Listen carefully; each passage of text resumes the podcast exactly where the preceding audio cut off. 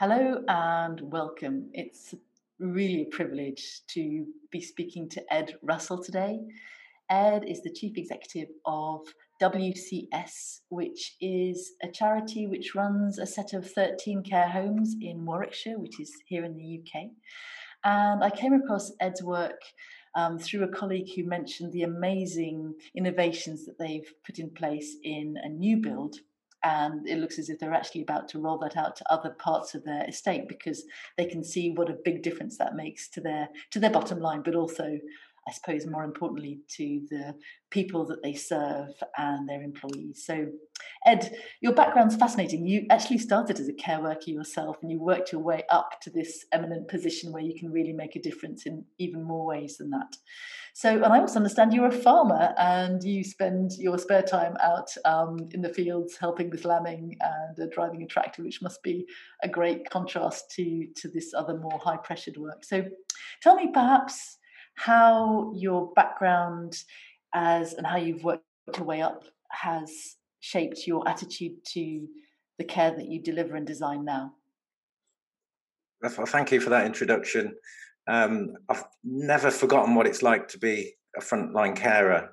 Um, and within the care industry that's been well publicized over the last year, uh, there's a, a lot of regulation um, and that can quash uh, people's um, inventiveness and innovation and the will to just break the norm and do something different because of what I describe as a tick box, box culture and a very top down approach to the carer on on the front line, and that results in anything goes wrong and it goes down the chain, and it's the carer the carer uh, gets gets blamed. And and here at WCS, we're a, a, a, charity, and we've focused a lot of our energy on creating a, a really good culture for our carers to have the confidence to do things in their own way and focus on not necessarily worrying about getting it right, but to do the right thing.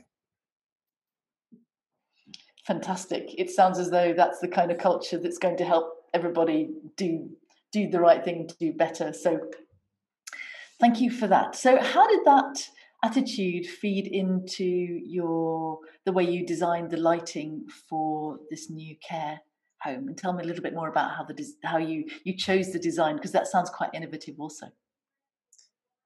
Well, I guess it's it starts personally a little, a little bit back as a as a boy on the farm.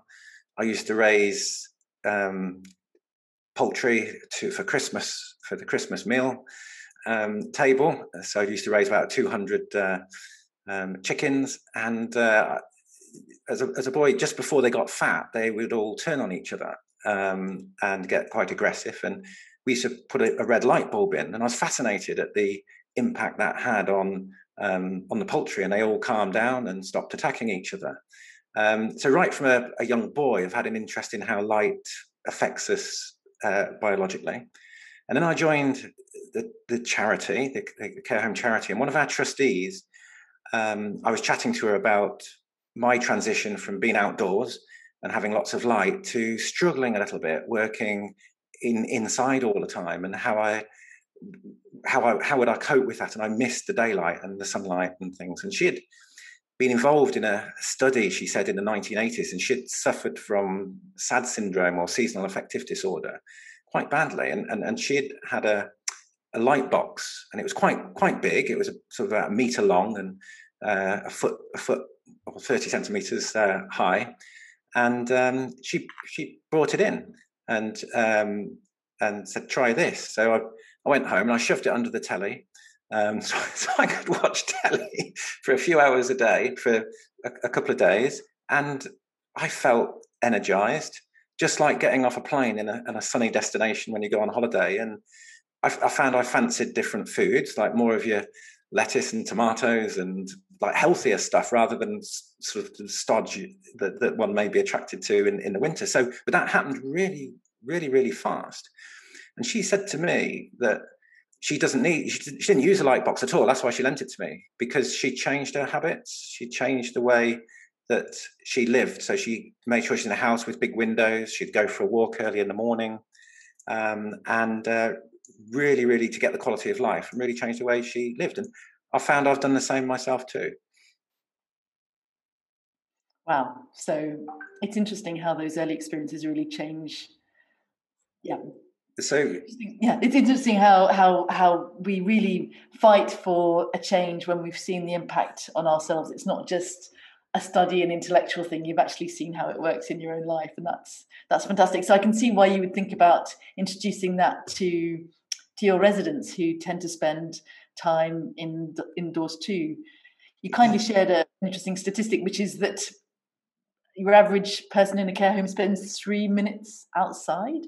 Yes, so three minutes a month outside is the average care home resident, and uh, it was like a slap in the face. I thought, well, wow, and really thought about it, and it it feels true. Um, when you think of the tick box culture I mentioned earlier, and and uh, risks, and uh, people can be at risk of falling, um, risk of escaping um, into dangers, um, tripping up in your garden. So um, all care home doors generally are locked.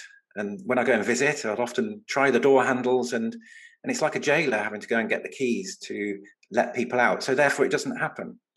Hmm. Um, and also, it's amazing how many our own expectations, and it may be as a loving daughter or son of your parent coming into care home, that many people are packed up with no coat or shoes.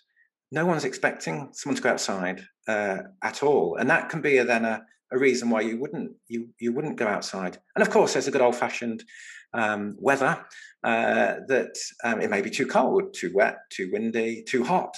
Um, so there's loads of reasons. Then we, as a care worker, you'd get into trouble for someone getting sunburn um, or somebody getting cold or tripping over or having a fall. So there's so many reasons why we wouldn't open up the outdoors in the care homes. And a lot of care homes in um, England are three, maybe two, maybe three stories high, some even more, because um, sort of land's quite expensive. So designers tend to build upwards. So when you're upstairs in a care home, it's even harder to get to get outside um, because then you've got to get into a lift and you've got to come downstairs and then you've got to find a key and you've got to unlock a door and uh, and then the pressures on those carers and the staffing levels as well associated with that. So there's so many barriers to um, helping people have access to to outside now I can really see how how that three minutes could could happen, even though it seems extraordinary. So, when you were looking at designing this new facility, tell me more about how you decided to bring light into that design. Well,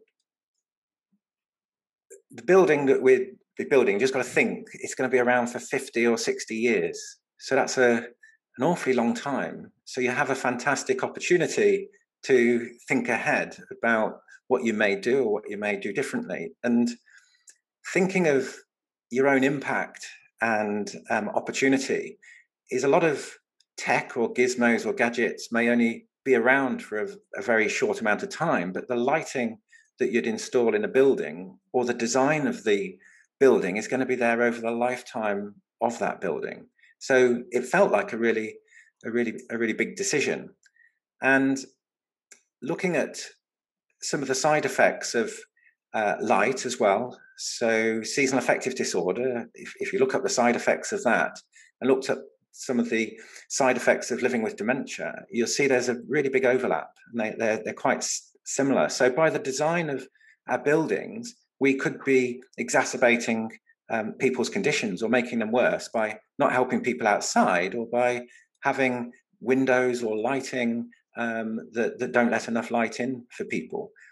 And I guess a lot of people listening could reflect imagine only going outside for three minutes in a month, what that would actually feel like being kept in the dark for, uh, for that long. It, it wouldn't feel healthy. That's that's very true. It, I mean, just and I know that through lockdown, people have spent even less time outside than they than they otherwise would. So you were aware of the need to plan for the future and to to not just be seduced by fancy tech and gizmos, but that actually there's some there's some amazing tech which comes up every morning and goes down every night. And it sounds like you you brought sunlight to the center of what you were doing, or daylight to the center of what you were doing. Um, tell me more about that. Well, it feels like I'm answering your questions really slowly, um, but we're told so when we're by the by experts who are helping us design the, the buildings that for a building for older people, we put in very, very bright light because they're visually impaired, um, uh, likely to be, and to, to stop people falling and tripping and all of those things. So we specify um, bright, bright light in, in the care homes, in corridors, um, and in their in their rooms. Um, but again, for people listening in, when you're at home in the evenings, do you have the brightest lights on in your comfort space when you're relaxing? You gravitate towards a more natural light, which we're biologically programmed for. The light bulb's only been around for the last century. So we, we're, we're programmed for firelight, candlelight, like a, a sunset light. So we gravitate naturally towards that, but we don't do that in care homes. We put in very, very bright light. And um, living with dementia often leads to sleep um, uh, difficulties, and your body clock and your time of day can get out of out of sync. So by being exposed to very bright light um, later in the evenings before you go to bed, can delay your onset of sleep.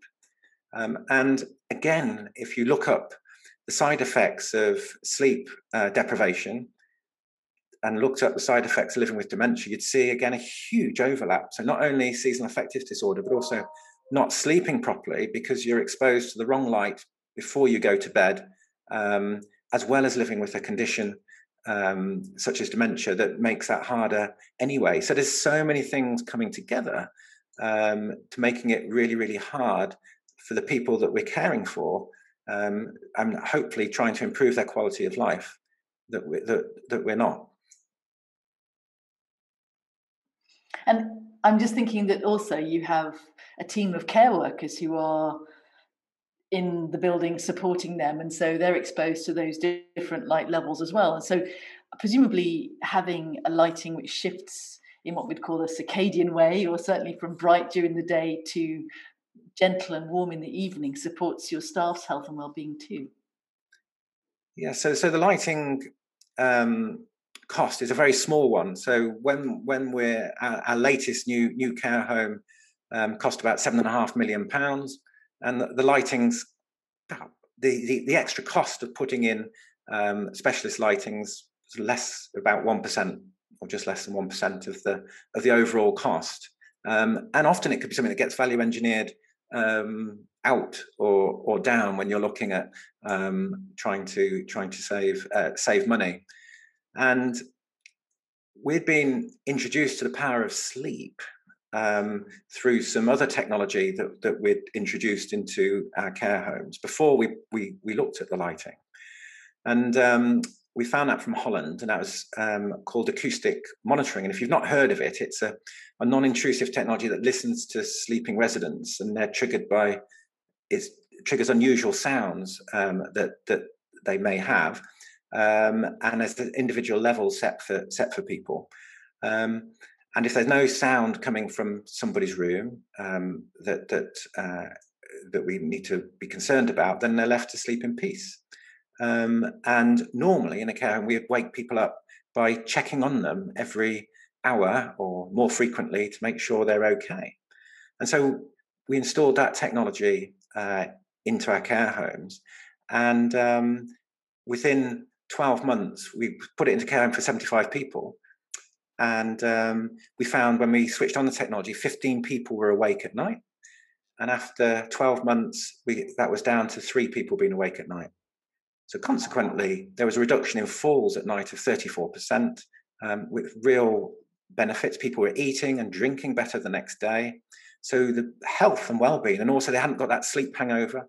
So the impact and side effects of living with dementia were somewhat reduced. Um, and, and ultimately, people had a much better quality of life.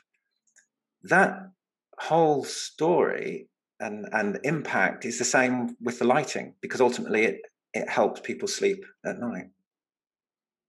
So you'd already realised that helping, not waking people, like having a baby monitor in the room, helped you to leave people to sleep in peace, and then having this circadian, this this lighting system, which was bright during the day and and cool during the well, warm and gentle in the evening, allowed them to supported their circadian system. They were more likely to sleep as well. So did you find a difference in the sleep quality? So you already realized that they not waking them up was a good plan. Did you notice a difference between having bright light in the evening and dim light in the evening? So we were specifying for this this new home and and uh, looking looking at the future the next 50 or 60 years and um, we had an opportunity to retrofit it into one of our existing homes to give it a give it a go. Um, really, um, beforehand, before we needed to make the final, what felt like a big decision um, to to make, and we'd partnered with um, Coventry University because some of our innovations had caught their attention, um, and uh, we were helping them support nine PhDs where they were looking at the impact of sort of innovation in care and technology on health and well-being.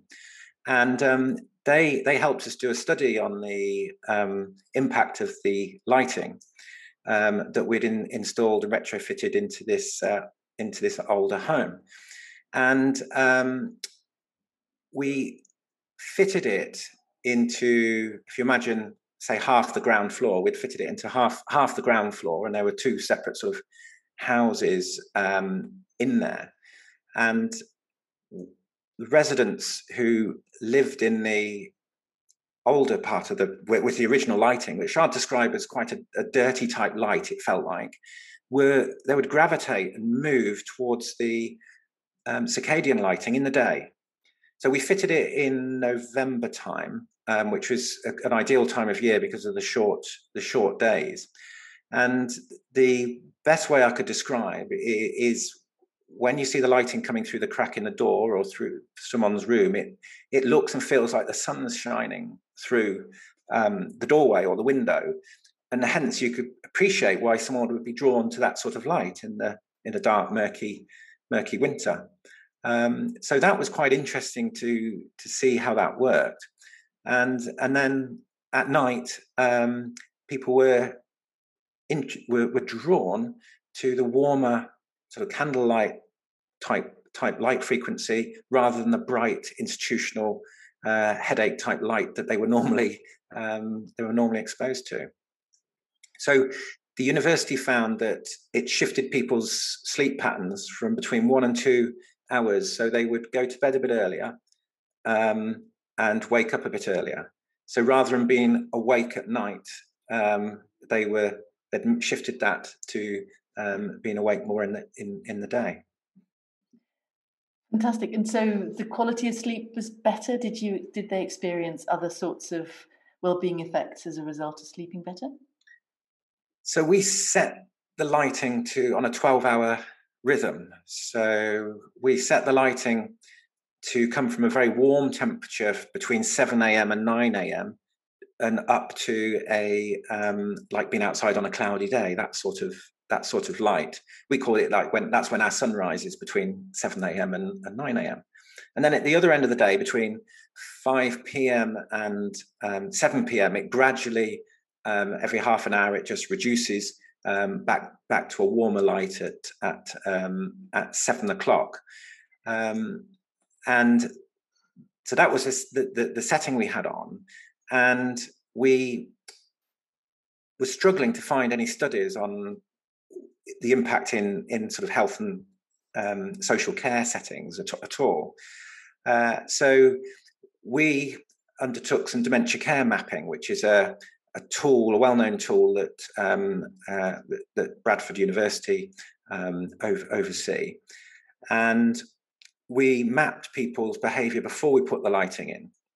And the dementia care mapping looks at 24 different behaviours and it measures your mood from a range of being in ill being uh, to well being.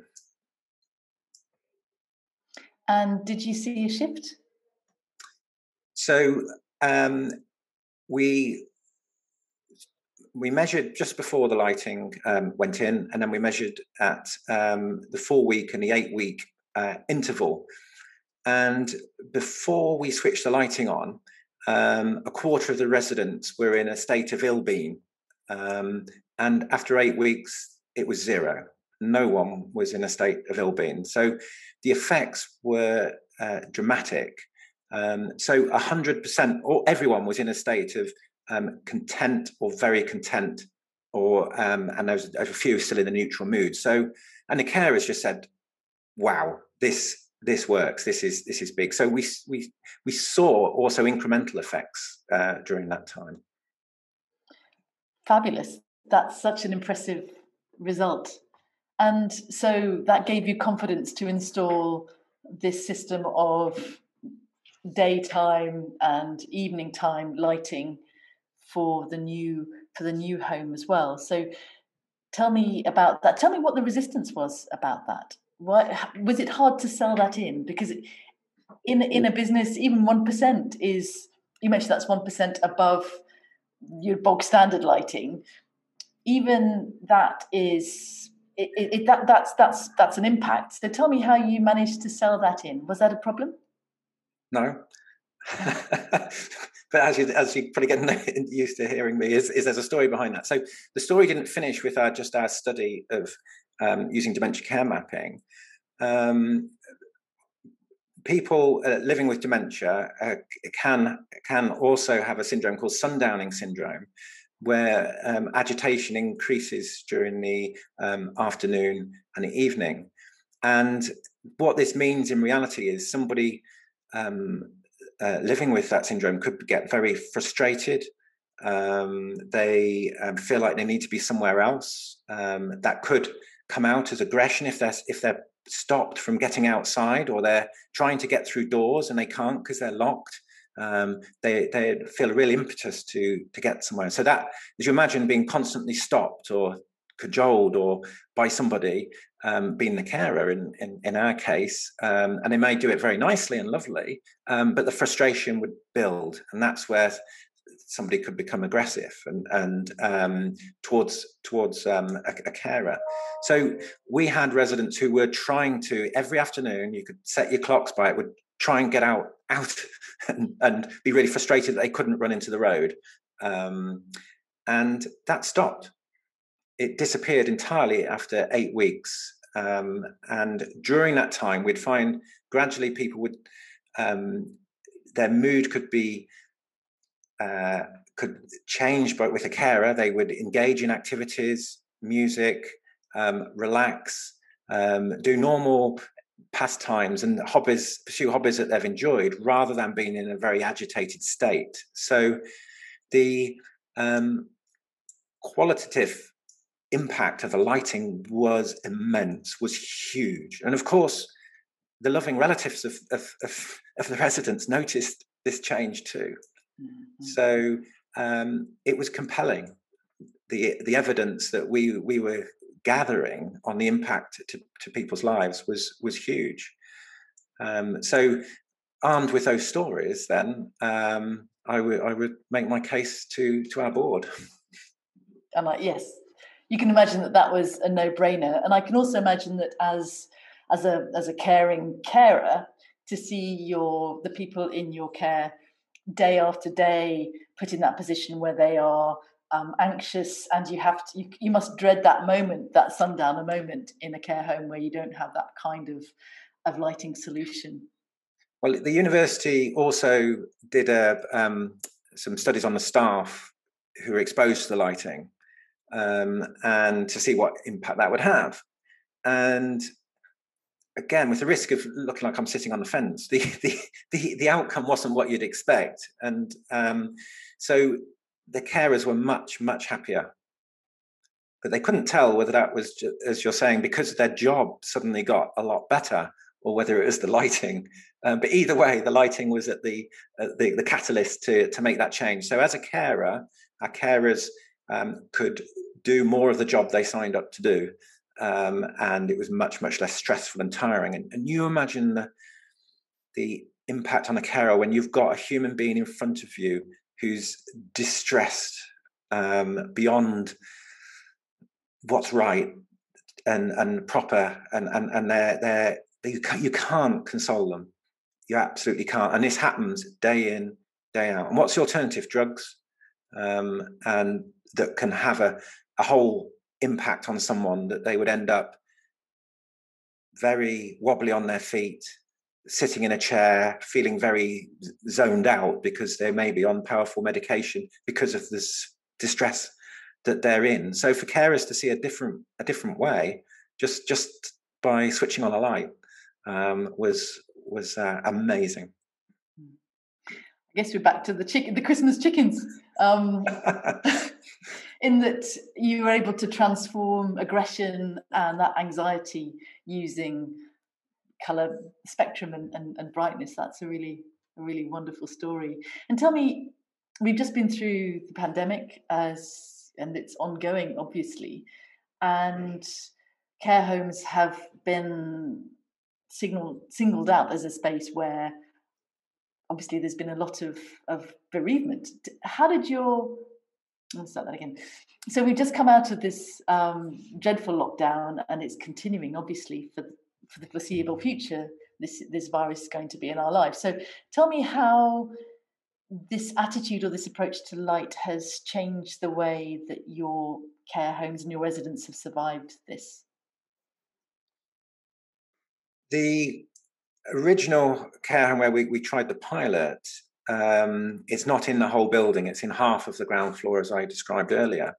And the impact the manager has reported for people who were um, isolating with the lighting um, was far, far less um, uh, than the impact on people who are isolating um, with just normal normal lighting um, through through the winter months. Simply because they they recovered much quicker, were more alert, um, had didn't have disrupted sleep. so again, we saw that magnified at at, at, at that time. so absolutely for, for those who are stuck indoors or um, it, it, had a huge impact so, another question that we ask sometimes about people in long term care is about pain relief, because I know that lighting can affect your perception of pain and, and how that works. So, have you seen any impact in terms of medication? We we have with. Um, I need to go back another step, so I can't give you a, a quick answer. Um, we were visited by um, a, a, scientist, a leading scientist who um, did work with the ganglion cells in the eyes in the 80s that detect light. Um, and she came to see what we were doing, came to have a look at the lighting. And um, when we described the results that we got, she felt our results were exaggerated, not what she'd expect to see in the general population. And however, she considered the people that we were looking after who were older people um, living with dementia and considered how people living with dementia can have can be hypersensitive to environmental factors as as a lot of us are learning um, that could be on how um, the person would pick up on emotions they'd be more sensitive to your body language uh, the color that you're wearing um, the clothes the tone of your voice um, also environmental things like temperature noise and the general atmosphere. So people living with dementia are very very sensitive to those things and you try and create an atmosphere that that doesn't negatively impact on people so she thinks that our exaggerated results of what you'd expect in the general population um, are um, she would expect to see something different with the client group that we're looking after but very little research that we know of um, that supports that supports that um, so we did find impacts on people taking less medication um, and people coming off their antidepressant medication. We had impacts for people who would um, who'd had failed placements in care homes, and the families were at their wits' end, and they would partly because if some of the behaviours I described earlier, where where you're living with sundowning syndrome and you're you're you're um, in despair and you're agitated, you imagine living with somebody like that. So it impacts on those around who are living also with that that person, and they become cross and agitated and frustrated because someone else is agitated. So, therefore, people with that behavior need to be medicated or move out because of the needs of the many. You know, in there, you have to consider the impact on on, on others. So, um, family members, and we and we had we've had one one resident quite recently who um, failed in two other care homes, and their their wits end came in, and within six weeks, gone, and suddenly they're able to to live with others in harmony. And of course, this this relative's been a, a, great advocate and goes telling as many people as they can to come and come and live in this care home. So our choice to invest and to put it in um, is now repaying with uh, sales being driven to our doorstep by the customers themselves, um, not because of the tech, but the impact that the, the, the lighting has on on lives. Wow, what a wonderful story! So it sounds as though you are. So I have two questions for you. One of them is when or whether you have installed these kinds of lighting solutions across your estate of 13 homes we haven't we've we've got, we've got it in now in three of our sites one of our sites totally this the new build a bit of a, a retrofit in a, another site. And um, we just put a, a, couple of new rooms in in um, another site. And of course we we wouldn't put any new rooms without the lighting in. Absolutely not. We've also learned um, from looking, I went and visited a teaching hospital. Um, and before we installed and saw the lighting there, they had a, a, a, bequest. It was a cancer ward. They had a bequest from a, a patient, and um, they used it to put the lighting in. And um, it all looked fine. It it worked. Um, but what I saw was they'd got it all on switches. So when you come into the ward or whatever, you hit the switches and but you have to choose which lighting you you put on um, and of course with turnover in hospital wards and things what i saw was in the middle of the day they got the nighttime lighting on and vice versa people therefore brought lamps in to, to help read by the bed and it was the wrong light for that time of day um, and all sorts it was a it was a real unfortunate um, but real world situation um, that they were facing. So we came away from that thinking, right, when we put it in, when you hit the switch, it will automatically detect what's the right time of day for that color lighting. So no one even has to think about it or know. So that's what we that's what we did um, in in putting our lighting in. And so, what's stopping you from putting it in the other in in the other ten spaces then? Because it's all What's stopping you from putting it across the rest of your estate? What are the limitations there? I guess been in, making a meal of it. So, um, when you tr- when you're innovating or try, trying something new, you'll of course you've got to go to a lighting contractor or somebody, and um, my goodness, they'll make a right a right meal of it. You've got to rewire this, you've got to do that, you've got to do, you can't do that, you don't want to do it like that, you want to do it like this. And suddenly what seems on the face of it a very simple thing to do um, becomes very expensive and um, difficult. Contractors can be very cautious because they've not done it before. So really important to keep focused and start with what you want. And there are opportunities the um, government's just announced the, the, the phasing out of um, of the energy uh, saving light bulbs we all put in a few years ago that take a couple of minutes to get up to brightness to for LED lighting, and of course there'll be a a very good reason for that because they, they use much less power. So there will be an economic case to replace that older lighting with LED lighting. Why not make it circadian LED lighting? So what what I I'm looking for is I want to use my existing light fittings or locations in, in the care home. So I don't have to rewire anything and just replace those existing lights with circadian lights. And that's proving, as you say, in, in the real world, suddenly something which should be a relatively straightforward switch across suddenly turns into a whole convoluted conversation and a new set of boxes to tick a lot of effort um, because we're we'd be one of the first. and with all all the other things that you that, that are on your plate. Um, however, we've got such a compelling reason to do it because the impact on people's lives. We are a charity, so we can um, really reinvest uh, in into our own care homes, and we know that customers love it, and you know we're repaid for that investment very quickly. So I'd be really, really open to looking with innovative lighting providers, and I've seen and um, where the the bulbs now pick up the signal, so therefore you don't need any special wiring to go in. They pick up the frequency that they should be tuned to at that time of day. So in our latest care home, we fitted a um, retail off the shelf um, solution in that you just hit the switch and it knew what time of day that lighting should be on. We didn't put any special wiring in, which of course made it a lot cheaper. So we're piloting, experimenting, and then I can see us going through our whole estate and getting a return on investment because we're using um, much cheaper lighting.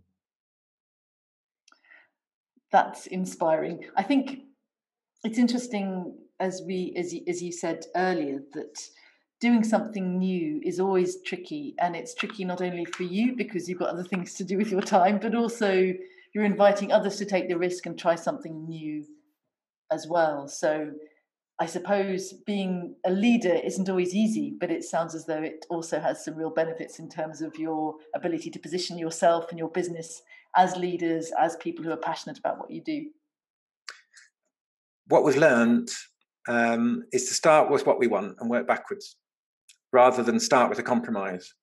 Um, and, and I think that's why I'd really shout out for more research and um, uh, more awareness for lighting and the impact it has on us as human beings um, and in health um, and social care uh, that, that that impact too and we've already I've already talked about sleep and the impact on sleep, and then the impact that you can eating and drinking properly, um, and the impact on your mood and the quality impact on quality of life is huge. And with my CEO hat on, um, I can sell quality of life all day long. Um, so there's a sound, sound business case uh, to do this. And certainly, my shout out to our board was: Do you think so? Over the lifetime of a 60 year a building that's going to last 60 years, do you think I can sell one room for one year only. And they were like, yeah, what are you waiting for? Get, get on with mm-hmm. it. The case was absolutely so compelling.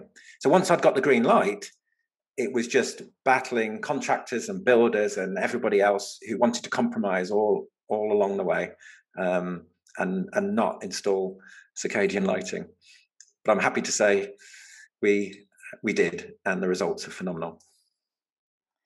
Thank you, thank you. So I suppose you've already answered my final question, which is if there was a CEO of another care home network who was passionate about delivering not only a profitable business but also a really beautiful supportive sustainable environment for their staff and for their for their patients.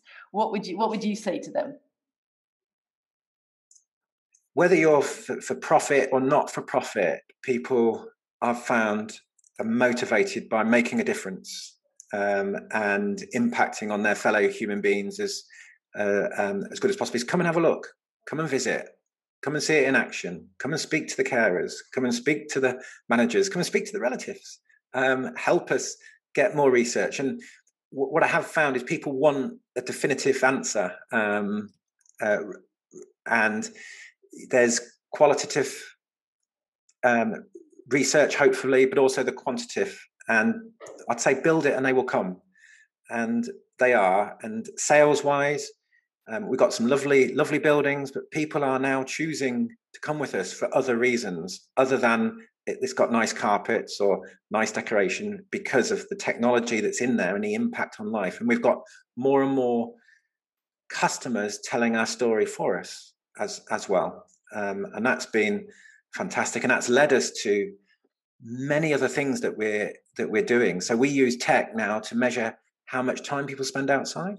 So I mentioned at the beginning of this interview three three minutes a month. Well, we're targeting 90 minutes a week for people to go outside, which is a recommendation. So that's about sort of 15, 20 minutes of daylight a day for, for residents. And we're not there yet, but we've achieved achieving now 69 minutes a week for about 60% of our residents. So we've got we've got somewhere to go, but at least we know now what we don't know. And that's simply by having outdoor spaces that are designed beautifully to encourage people out. Um, we have people now wearing out their shoes, which is unheard of coming into a care home. That impacts on physical health. Um, it impacts on um, you need less bowel medication because you're not constipated because you're moving around. Um, much much better quality of life. There's no such thing as bad weather, just bad clothing. That's what I'd say to those CEOs: is um, sort it out, change your culture, inspire people, and get going and have fun. It's been an absolute ball. Ed, thanks a million for that conversation. I'm really so looking forward to editing this and sharing it with everybody. And thank you also for your generous invitation to for people to get in touch to find out more. So I'm going to make sure that I include your details at the end of this as well. So thanks so much, and uh, I'll be back in touch soon. Thank you. Thank you. A, a pleasure to share.